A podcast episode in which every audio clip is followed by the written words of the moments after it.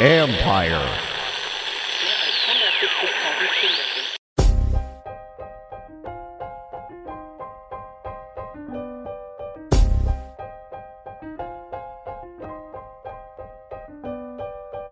Triple Play Fantasies basketball show with Doc, Coach, and Brass Domus starts now.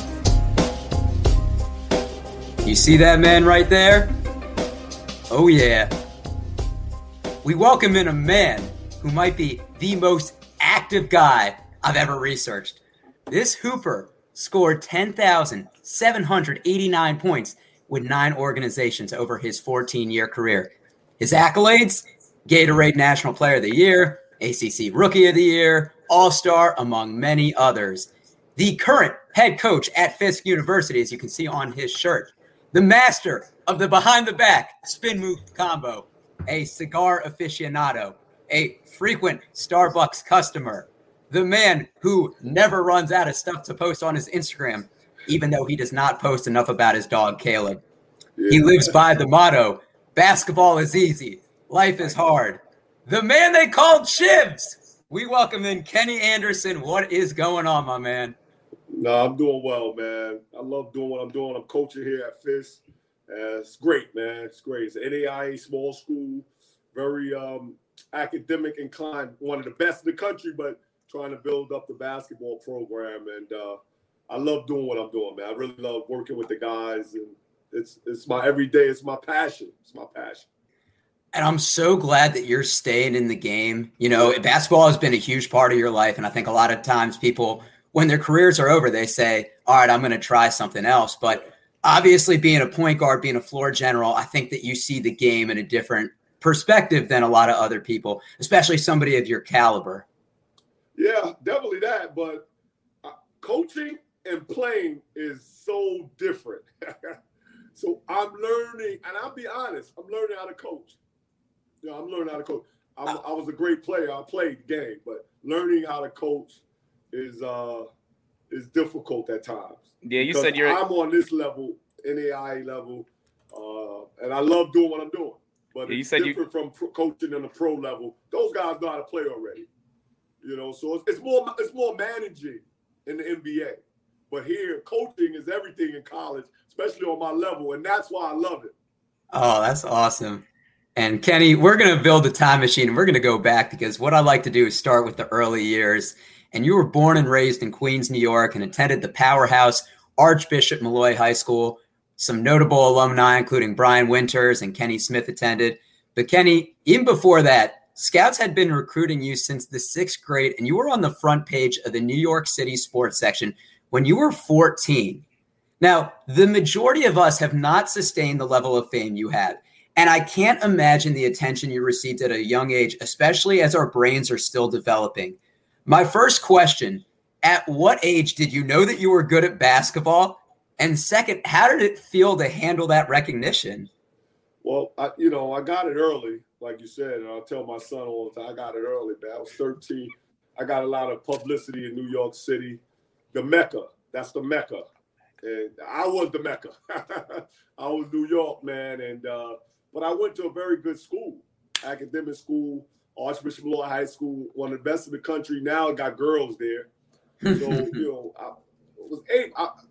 Jack Curran, rest in peace. That was my high school coach.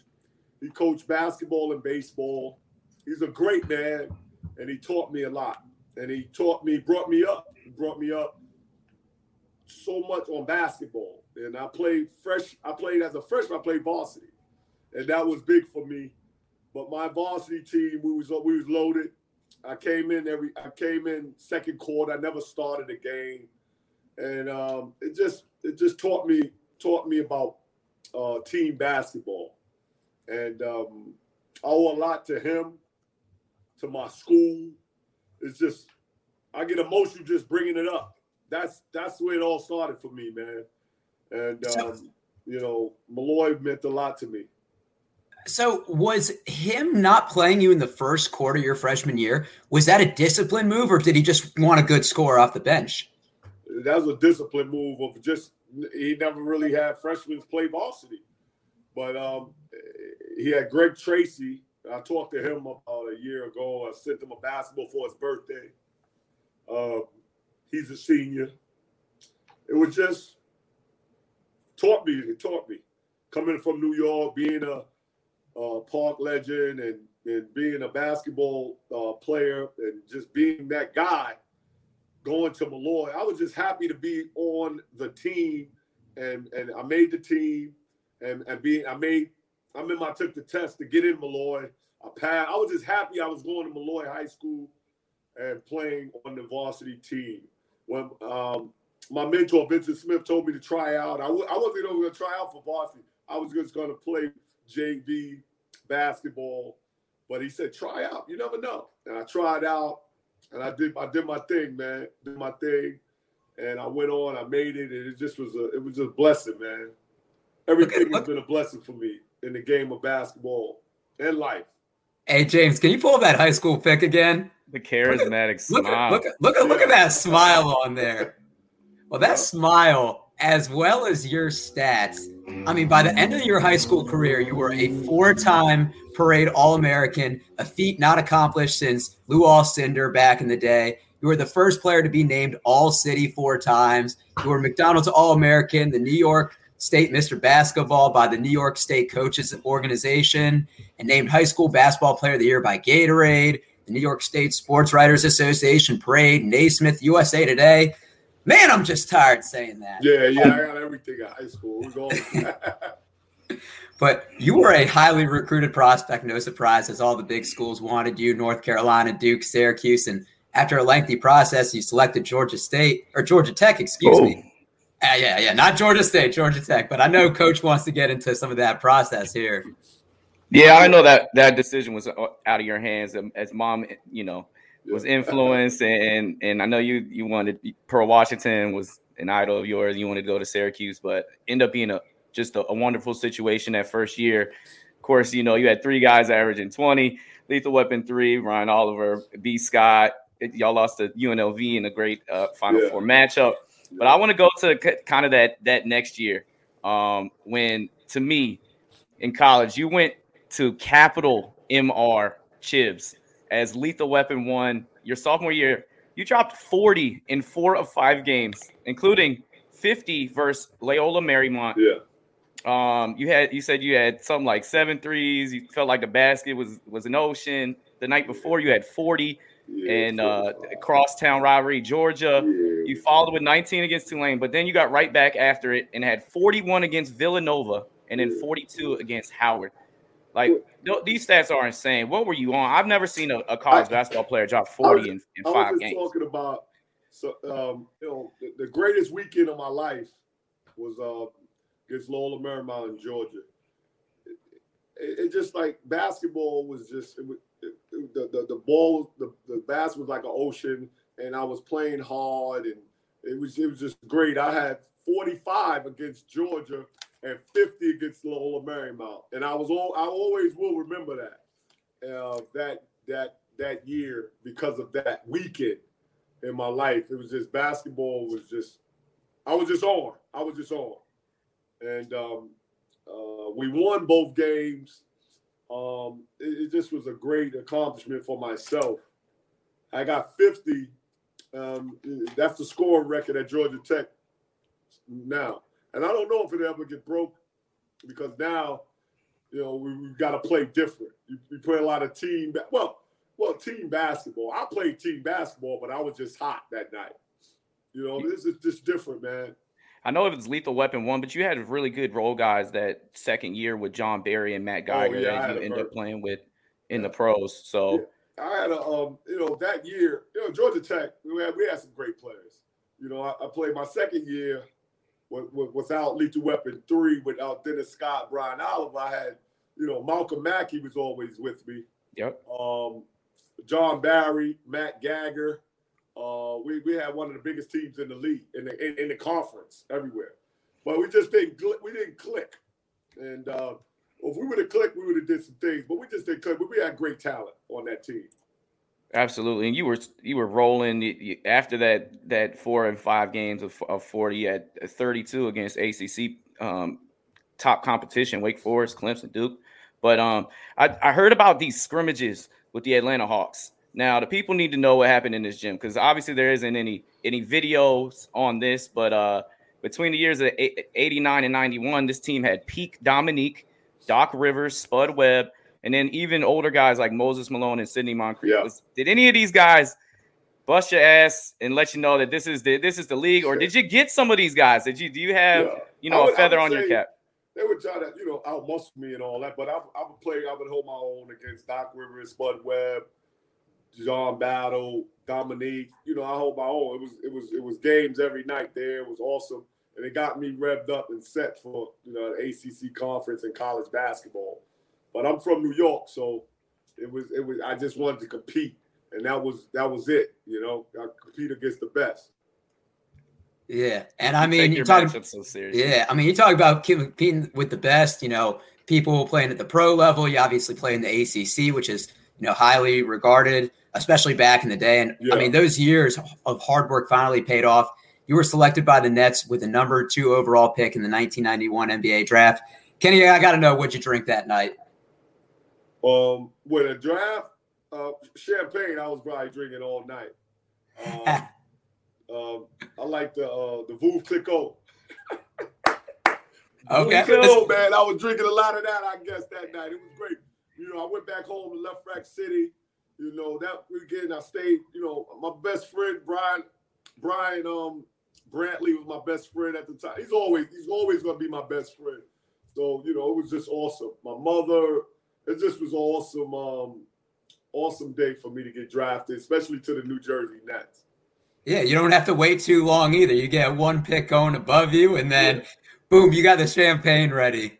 Yeah, I said, Larry Johnson, I should have went one, but they had Muggsy Bogues, so they wasn't gonna. They told me, I went to visit. No, I didn't go visit Charlotte. I went to visit the Nets and things of that nature. It was exciting, but I really, honestly, I didn't know that I was gonna go number 2. I knew I was gonna go number 3 because Sacramento had the 3rd pick.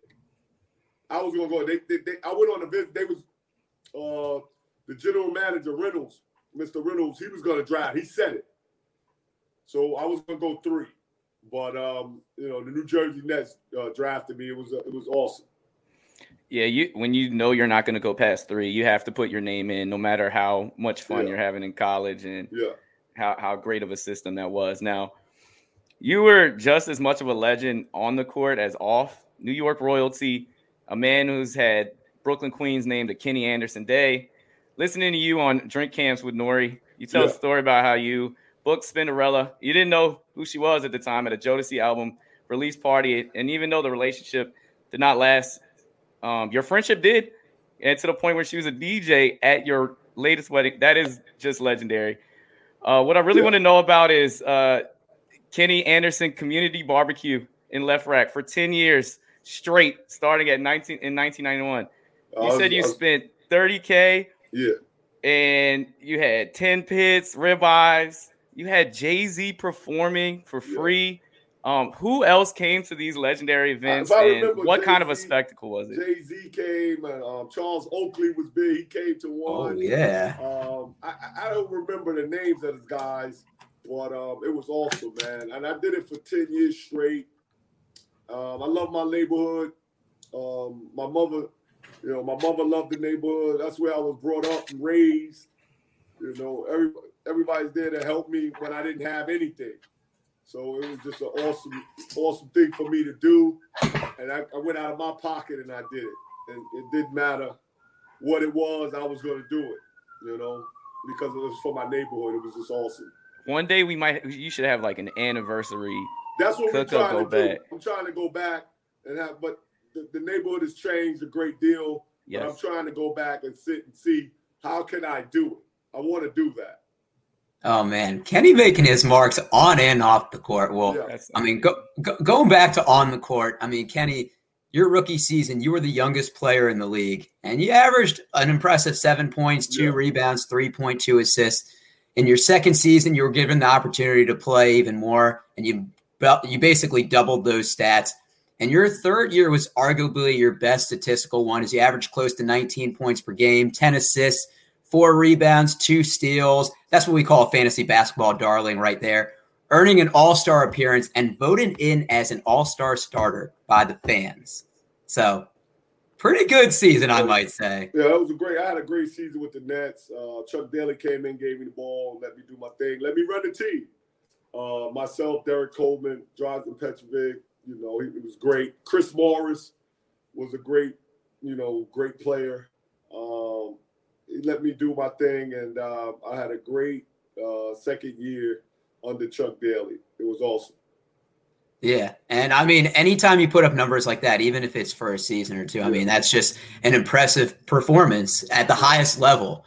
Yeah. And in the 95-96 season, you were traded to the Hornets for half a season before signing with the Blazers that following offseason. But I know Coach wants to get into your time with Charlotte. Yeah. So I like you had players in your prime. Larry Johnson went number 1 in the same draft as you. Glenn Rice, great shooters. Del Curry. You know, even Scott Burrell, Matt Geiger, your former teammate. But I found out later that it was a money thing that is why you didn't stay, because to me, that's great shooting, great nucleus, everybody in your prime. So I kind of want to move on to some of your glory days as far as the furthest you've went in the playoffs. We had your former teammate on, Eric Strickland. Yeah, that's my man. In the 01-02 season, you played on a loaded Boston Celtics team in which head coach Rick Pitino handpicked you to run the show, claiming he wanted a real point guard. He sent away Chauncey Billups, who probably is going to be in the Hall of Fame sometime. Yeah. So, you played with Paul Pierce coming into his own, Antoine Walker, Eric Williams. You were up 2-1 in the Eastern Conference Final. Game 3 was incredible comeback. And then game 4, 92-92, you had a situation where Jason Kidd was getting double teamed, held the ball for like, seemed like 9 seconds, and found an open teammate. Paul Pierce would get to the line to end the game. He missed it. Do you think that was like a momentum shift, and how does that kind of hurt the morale of the team? Because you're now locked up 2-2, but they end up taking the last 2 games. Yeah, you never know. You go basketball. We just took them for granted because we beat them in the regular season 4 straight. We thought we was gonna beat them, but they had the momentum. You know, when you like, I guess they was a little nervous of us, and they worked extremely hard in practice leading up to the playoff series. You know, they had everything the way, you know, the coach presented. They did it. They did everything. You know what I mean? Because they was a little nervous of us. You know, and I think we wasn't nervous of them. We took them for granted. And I think if we would have worked extremely hard in our practices, you know, we just woke up when it got 2-2 series. But it was too late. They started playing very well. Yeah, and who knows? Maybe that Celtics team is the one that can knock the Lakers off, you know, change the destination of the three-peat. What I thought was interesting was a year and a half into your Blazers tenure, they originally tried trading you to the Raptors. Yeah. However, you refused to report to the team because you didn't want to play in Canada. Now, I feel like Toronto is viewed slightly more favorable now as a destination for players. But that season was the inaugural for the Raptors as an expansion team, and they finished the year 21-61. So was playing in Canada the only reason, or did you just want to go to a contender? You didn't want to kind of start with a new beginning?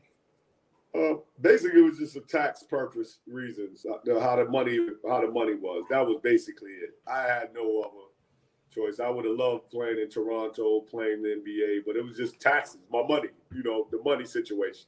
That's the main thing. And I was only gonna sit out. I was gonna sit out 20 games. I said I lose the money, but I was willing to lose the money than to go to Toronto for the tax purposes at the time, but they straightened it out now. But it was just tax, you know, purposes, and I moved on. And that's how I got picked up by Boston. I love it. Like, everybody thinks the NBA is just for fun, but at the end of the day, it's a business, and you're caring about your bottom dollar. I love it.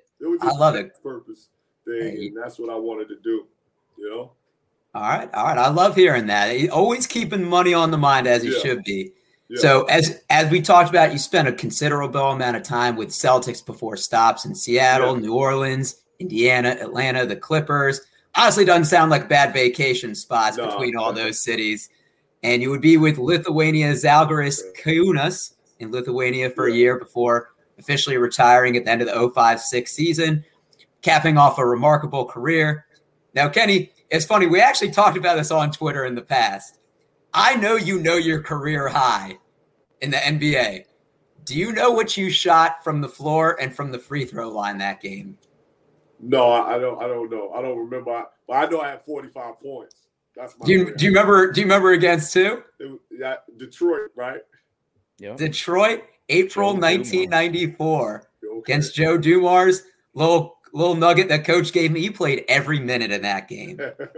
I didn't know, man. I don't know, man. But it was great. I had 45, and that's what kids ask me that I coach. Well, what's your career high? So I know 45, 50 in college. 62 in high school. Bro. High school was 50. 63 or 53, one or the other. Okay. We're going to go 63. We'll go with the upper number on here. Yeah. Well, and Kenny, when you say that career high, you got to tell them, like, I also had 14 assists. Because, I mean, how many points is that? It's at least 28. In the league? That was in the league, right? That was against Detroit in that same game that you dropped 45. You had 14 assists and 8 rebounds. You were 2 rebounds away from a triple-double. I would have got it. Oh. That game, you were on the money. You shot 12 of 26 from the field, and hold up, 20 of 23 from the free throw line. I mean, you left a. I mean, you could have gotten 50 if you hit all those free throws and just make one more. After that game, I probably slept like a baby. It's like Joe Dumars, one of the most elite defenders too of your era. So, like, you had a way of stepping up against competition. Yeah, that's what it was about. You know, I think when I came from New York, I just wanted to play and create. And I knew I could create and get by anybody. But my main thing was the short jump shot. You know, working on my short jump shot I did. And I was up and down for three. But now that the three ball is huge in the NBA, I was like mixed up, you know, for three. I couldn't really shoot it, but I would shoot it, you know. Mm-hmm. And Kenny, I mean, although your playing career was over, you've done an amazing job staying in the spotlight. I mean, you'd have made an appearance on Pros versus Joes, inducted into the New York City Basketball Hall of Fame. You got a degree from St. Thomas University. You've coached in multiple schools. Yeah. And, you know, now you're current head coach at Fisk University. So kind of all of that basketball you've had in your background, how do you feel like it's prepared you for your current role now? It prepared me greatly, and I'm glad I've gotten in a way that I played for all those NBA teams because I played for some great coaches. Played for P.J. Carlissimo, Chuck Daly, Nate McMillan, Allen Bristow in Charlotte. I played for some great coaches, and that they knew the game, so I got all their answers for the game. You know how to work out. Just how to do certain things. So it's my whole basketball life has been a blessing, man. And I came out with my documentary, Mr. Chibs. Mm-hmm. Basketball is easy. Life is hard. And that's doing pretty well. So my life is well. And I'm just trying to build up Fisk coaching gear, trying to build it up. It's an NAIA school. It's small school. But academically, one of the best in the country, but I'm trying to build it up basketball-wise. And it's going to take some time, but I love doing what I'm doing. If you love doing what you're doing, so be it. It's not about money. It's not about anything. It's just my joy. We had early practices, 5:30 in the morning, Monday, Wednesday, Friday, 5:30 in the morning practices. Tuesday, Thursday is 5 to 7 in the afternoon, in the evening. And then Saturdays, 11 o'clock practices. That's my breakdown, my practice schedule. But then the coaches come in, you know, an hour before we go over. I practice it. So it's teaching me more, man. Just about getting the guys ready, and it's getting me ready also. Let's go. You got me hyped. I'm about to run some sprints right now. Let's go. That's beautiful. You found your calling. After your playing career, and to give back with all of the knowledge that you have, and to be in the coaching position to make that influence. Who would you say your coaching style is most like of your former coaches? Because you maybe have one of the strongest pedigree as far as coaches and background. Are you a Chuck Daly guy, or? I really believe it's not so much. I take a lot of it from my pro guys, but it's got to be my high school coach, Jack Curran. You know, my passion comes from him, and knowing what I've known and going through everything I've been through in my life, I try to just reach my young guys. But they're 20, 21, 19. It's going to take some time. But Coach Jack Curran, my high school coach, I get a lot of my upbringing from him. We got somebody checking in. Kenny Anderson's the man we know. And free plug, you can watch that Kenny Anderson documentary on YouTube. Yeah. It's free. So we're speaking with the man himself. Kenny, we like to get our guests out of here with a little triple play rapid fire, some this or that questions. Not all of these are basketball related, and you probably haven't been asked some of these. So you game? Yeah, I'm game. I'm good. All right. First one. Would you rather score 100 in a game or get a quadruple double? 100 in a game. Hey, there we go. It's only been done once, Doc. Yeah. I mean, the quadruple double's been done. Yeah. Yeah. I mean, not in today's age, but I get it. I love it. I'll drop that smooth 100. Respect or loyalty? And you know where I got that post from. I would say loyalty. I'm with you. Always want people in your corner. Would you rather find $10 on the ground or find all of your missing socks? Find all my missing socks. That's what I'm saying. Where do they go? Would you rather never be able to watch pro basketball again or never use Instagram again?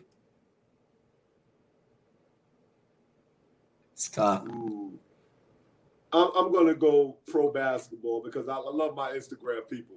Yes! I love my Instagram people. That is a shocker. I love that. And that's why I said only pro, so that way you can watch college. They keep me going.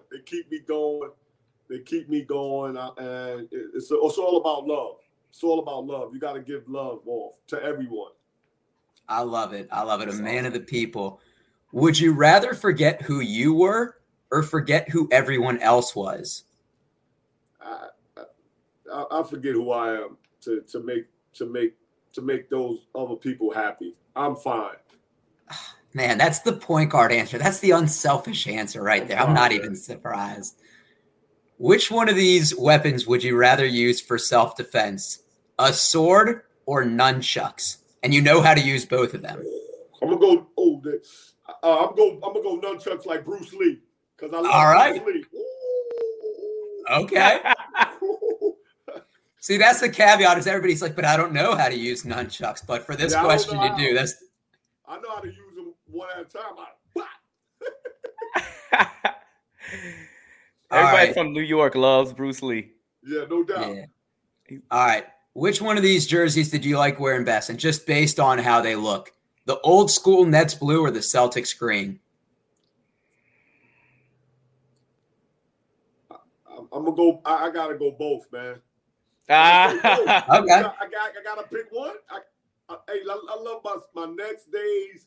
I love my Boston Celtics days, and I love my Portland Trail Blazers days. Those are the three teams that get all my love. Oh, and then on the Mr. Chip's documentary, your boy pulled out all the all the jerseys, and the Georgia Tech gold one is clean. Love that powder blue though. Yeah. The powder blue. That's my Molloy. That's my favorite jersey of all time. My Molloy jersey. And that's the one in the Hall of Fame. But the Hall of Fame had it. Yeah, I remember seeing it because I've been to the Hall of Fame 2 times, right before the rebuild and after. And I see it right there next to Lew Alcindor. Boom. All right. Hey, that's the biggest honor that I ever had, man. That I don't even care. That my high school jersey is next to Kareem Abdul-Jabbar. That's awesome. All right. Kenny, we got a few more left for you. All right. Free cigars for life or the Cowboys win the Super Bowl this year? Oh. Hey, this is how you know I did my research on you, man. You did the research. Oh, I love my cigars, man, but I'm going with my Cowboys. Cowboys, man, win the Super Bowl. It's better for your health, too. If they go, I'm going. I'm just going to go. I'm going to be around Reno just walking around. I'm going. Man, you might have a chance this year, the way they're playing. Yeah, we do. We got a chance, but I don't know. It's going to be tough. All right, I got a out-left question. What was more uncomfortable, the CNN interview where they kept asking the same question 1,000 times, or listen to Dennis Rodman sing happy birthday to you, to North Korea's Supreme Leader Kim Jong-un? Dennis Rodman singing. I mean, it is classic. Nobody has that rendition. Yeah, it was crazy, man. Going down there and he was singing. It was nuts.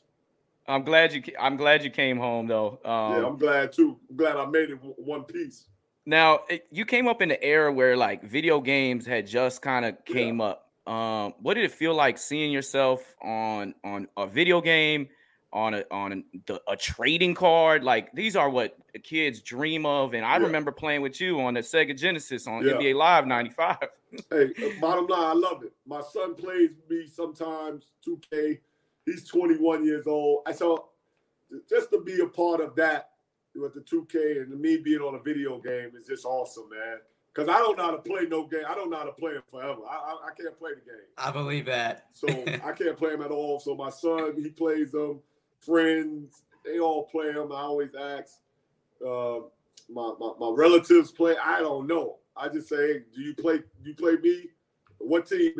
I'm on Brooklyn. Brooklyn Nets, so it's awesome. He can't see you in Pong, though. Huh? He can't mess with you in Pong. Ping pong?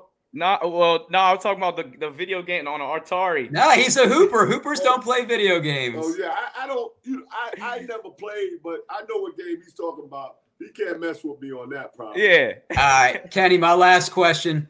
You made 547 career three-pointers, shooting 34.6% for your career right now. I'm leaving you wide open for 10 threes. How many are you making? I would like to say I'm going to make 5, but I'm definitely going to make 4. Okay. I'm definitely going to make 4. What if it's the left rack? Corners. The corners are short. All right. I said, what about the left rack court? How many you making out of 10 there?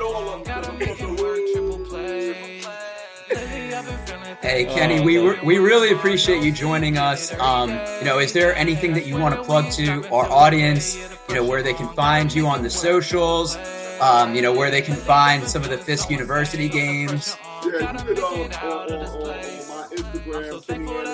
on my Instagram, Kenny Anderson, 7357 Avenue. I said 57 Avenue because that's what I do. It's 7357 Avenue. That's what it's not Avenue, but 57. So that's my Instagram. Stay in touch with me. I'm always putting some big things out. And, always plugging the best. Just always reaching out to the guys, giving them love. Everyone, I'm giving everybody love. And we feel it here. And make sure Kenny Anderson 7357 on Instagram, where he's very active. Yes. At Chibs_1 on Twitter, where he's somewhat active on there. I got on my Twitter. I'll be back on Twitter in March. Okay. I got off and I went to Instagram. So. Okay. Hey, that was a wise choice. Yeah. Appreciate everybody tuning in. We will catch you guys.